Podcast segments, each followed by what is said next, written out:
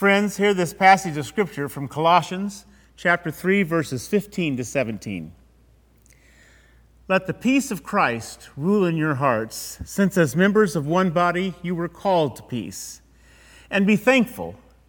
Let the message of Christ dwell among you richly as you teach and admonish one another with all wisdom through psalms and hymns and songs from the Spirit, singing to God with gratitude in your hearts and whatever you do, whether in word or deed, do it all in the name of the Lord Jesus, giving thanks to God the Father through Christ.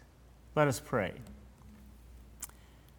May the words of my mouth and the meditation of our hearts be acceptable to you, O God, our rock, our source, our strength, our song, and our Redeemer. Amen. I wonder if this has happened to you recently you reading a passage of Scripture that you know very well, maybe decades, and suddenly, because of the current circumstances we find ourselves in, something new jumps out at you. Well, that's what happened to me in this particular passage. Musicians tend to focus on the psalms and hymns and spiritual songs, portions of the passage that uh, seem to have different categories of music. And we try to figure out exactly what those mean. But I realized, based on our current circumstances, that this passage had much more to offer. It comes, along with its companion passage in Ephesians 5, as a conclusion of a series of exhortations about how to live a Christ centered life within the body of Christ. So we have three exhortations in this passage, followed by a particular pedagogy, a methodology for implementing those exhortations and that happens to be one close to my heart it's singing. So we begin, let the peace of Christ dwell in you, or as some passages say, rule in your heart. This is not a focus on personal peace or meditation, but a relational peace among people.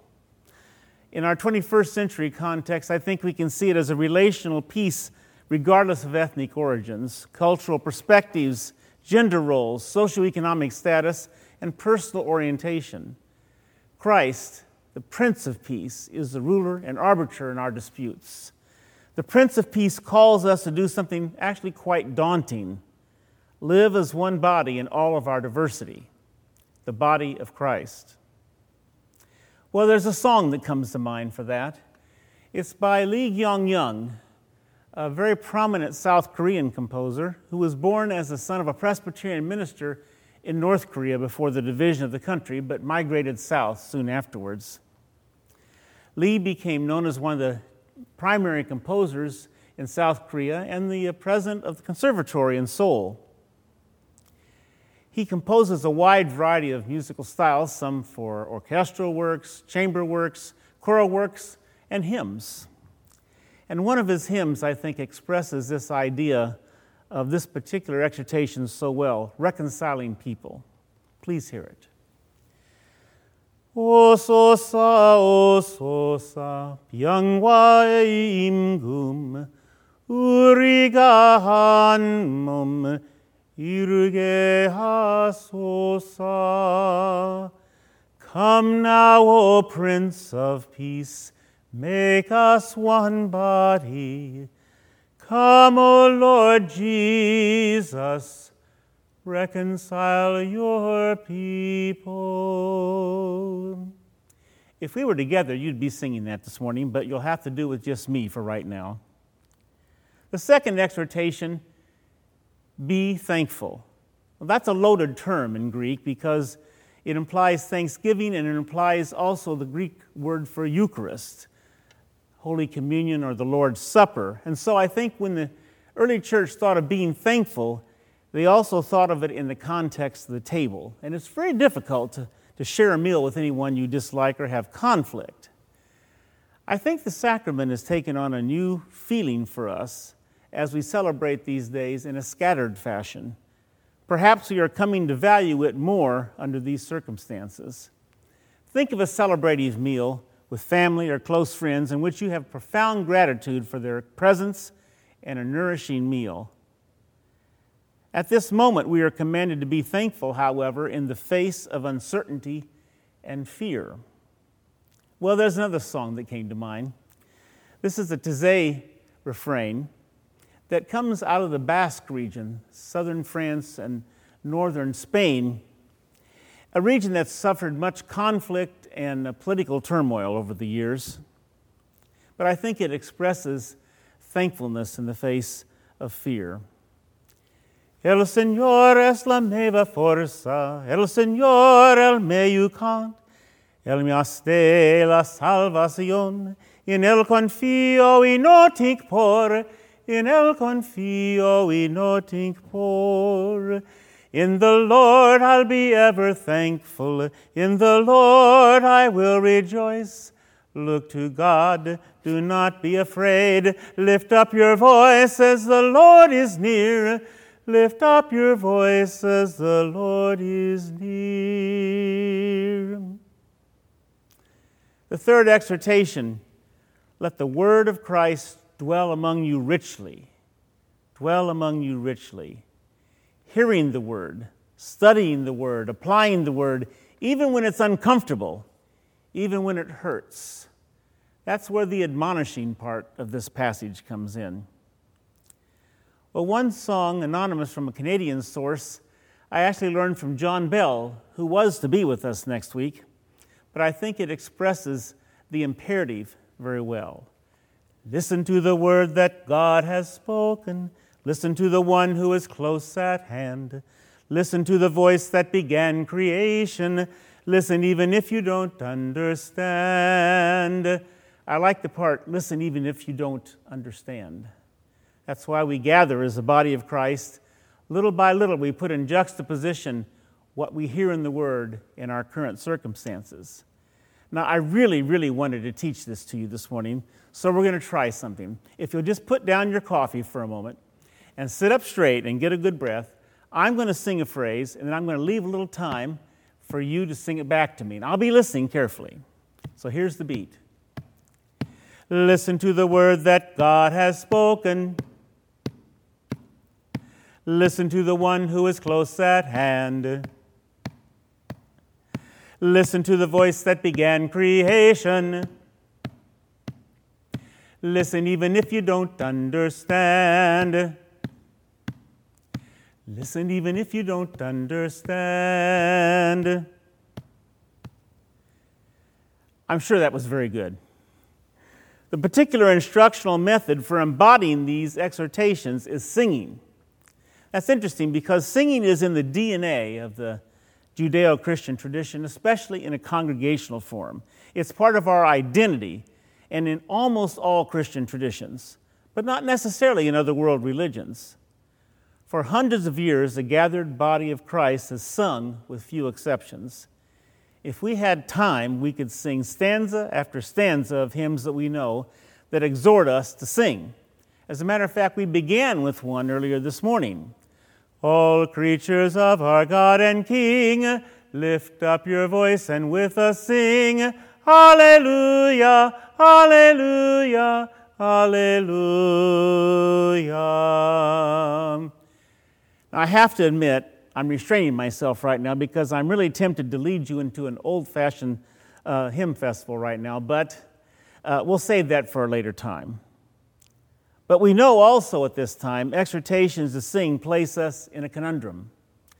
We can't get together and fill our sanctuary with hymns and our singing led ably by Michael Simpson at the organ.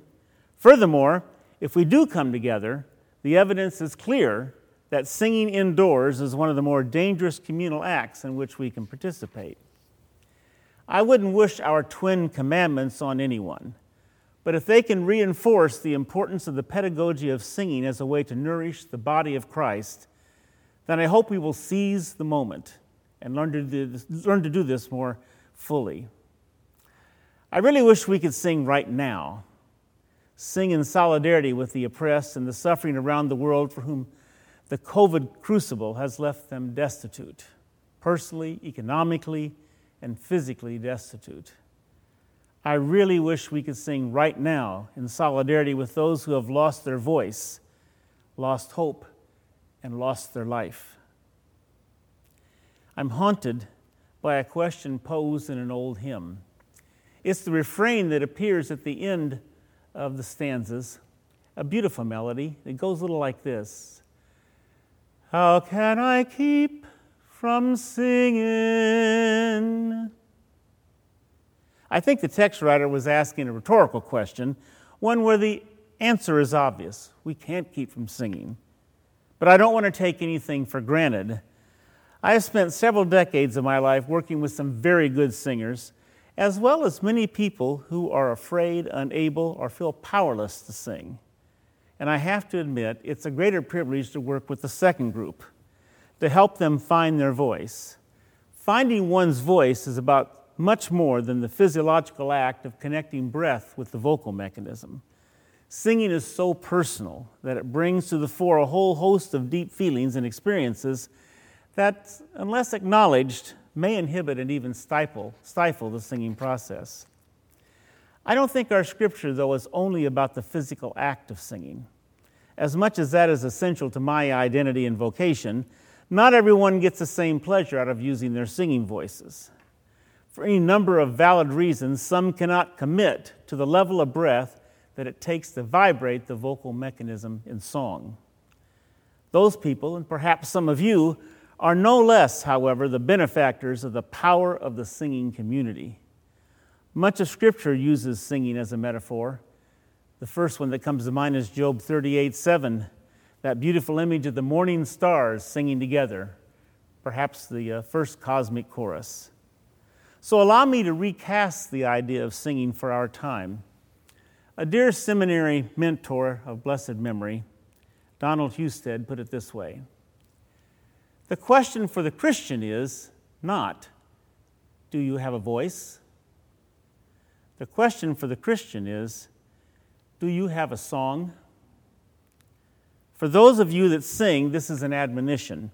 Don't confuse the singing process with having a song. For those of you who don't sing, I hope this is a word of comfort and hope. Even if you do not physically sing, you can have a song. Even if we cannot raise our voices together now, we can use this time to tune up our song. Once again, I would not wish our twin pandemics on anyone, but I believe they are helping us to tune up our song. The COVID pandemic is challenging our congregation in its 175th year to reinvent our ecclesiology, what it means to be the body of Christ, gathered or scattered. I think we may want to clarify that part of our song and live into it for the future. But let me be clear we are not going back to our pre COVID world ever, and we should never go back to the way we were. Christian memory, anamnesis, is the remembering, the reliving of the past. Nostalgia, on the other hand, is a death knell for a faith community. The second pandemic of culture and racial oppression causes, me to respond, causes us to respond to a different beat. It causes us to sing songs of solidarity and reach beyond our sanctuary into the street. The theme of this song is this How do we learn to love our neighbor? It is not easy to sing at a new tempo that this requires, to get our bodies to respond to the beat of justice. People who are expanding their song repertoire are always a little bit uncomfortable. Our passage mentions admonishing one another. Our 21 day racial justice challenge is tuning our song and asking us to respond to new rhythms. Over 180 of us participating in this challenge are admonishing each other and ourselves. There is no peace without justice. There is no joy without justice. If our community is to have an authentic song, we cannot go back to the old tempo. We can never again be satisfied singing only the old songs. Our scripture addresses an interesting attribute of our song singing and making melody in your heart. In the musical world, we cultivate the skill of inner hearing. That's the ability to read a musical score and internalize it without actually making a sound or hearing it out loud. We may not be able to sing out loud together right now, but we can work on our spiritual inner hearing. Will you learn the song of compassion so well that you can sing it in your heart? In the realm of the Holy Spirit, this is learning to read the score of human pain and despair and then responding as Christ would. Will you learn the rhythms of solidarity with the oppressed so well that they beat in your heart? In the realm of the Holy Spirit, this is bringing the beat of your life in sync with the heartbeat of God. Singing this song in tune is not so much an aesthetic practice, but an ethical process. The ones who have the songs in their heart do not always have the best voices but their songs ring with the beauty of truth and echo with a transformational resonance. So let me close with a story about one of those people. I remember being with someone who didn't have much of a voice but had a beautiful song of solidarity. I was a seminary professor in a small North Carolina town in 1986. Its location was barely an hour from Greensboro, where on February 1, 1960, the Greensboro Four, as they were later called, began a new movement of peaceful demonstrations. Four black freshmen from North Carolina A&T University initiated pacifist activities, including sitting in restaurants unofficially designated for whites, drinking at posted white-only water fountains, and moving beyond the back of the public buses. Though removed by over 25 years from those events of 1960, I was aware that racial tensions remained just under the surface of our small town in its daily activities. Evidence of decades of systemic racism were visible in the inadequate housing conditions and public services available to African Americans in our community. The segregation of blacks from whites, literally across the railroad tracks from each other, further deepened this cultural and socioeconomic chasm. Given this history, I was particularly disturbed by an announcement that the state leader of the Ku Klux Klan had requested and was granted a permit to hold a demonstration down the main street of our small town of 6,000 residents.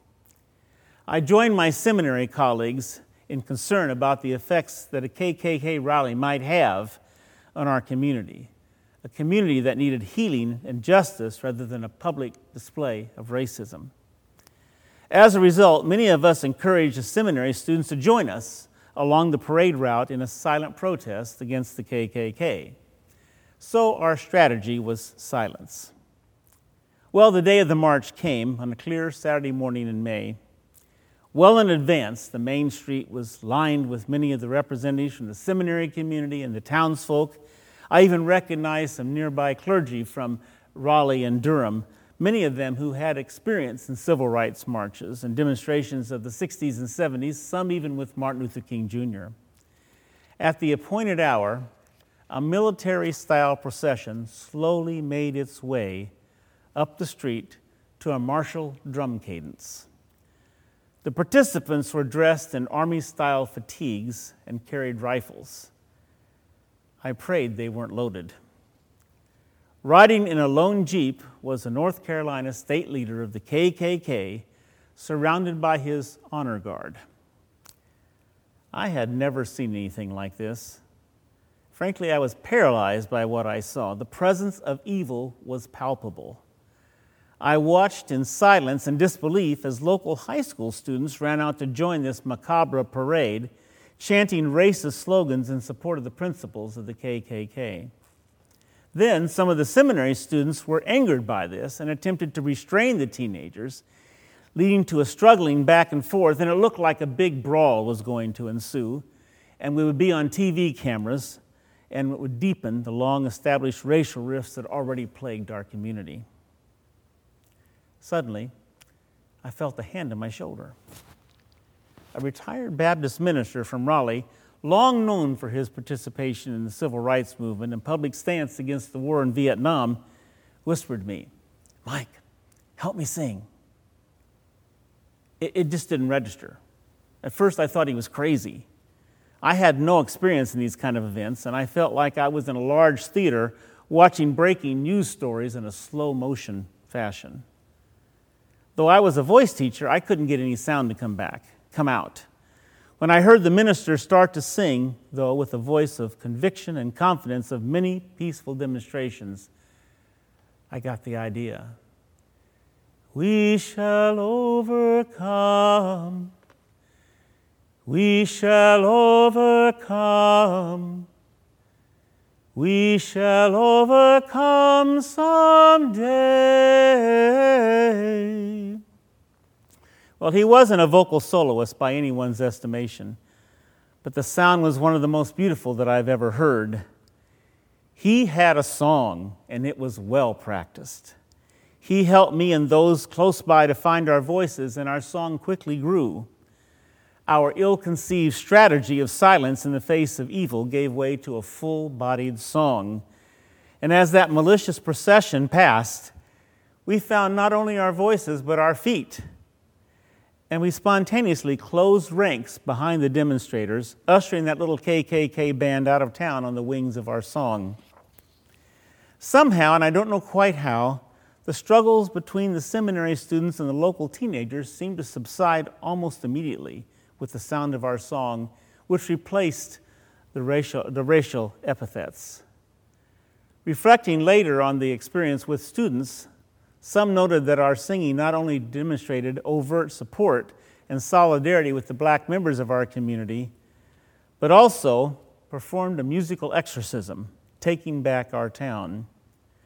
I often wonder what might have happened if that Baptist minister had not started singing this venerable song of the civil rights movement.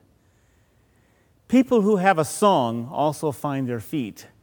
Their song and their witness then soars with whatever voice you have, sing until the song is in your heart. You never know when you will need it. In my experience, silence in the face of injustice leads to acquiescence and paralysis. Singing, however, embodies solidarity. Deep in my heart, I do believe we shall overcome someday.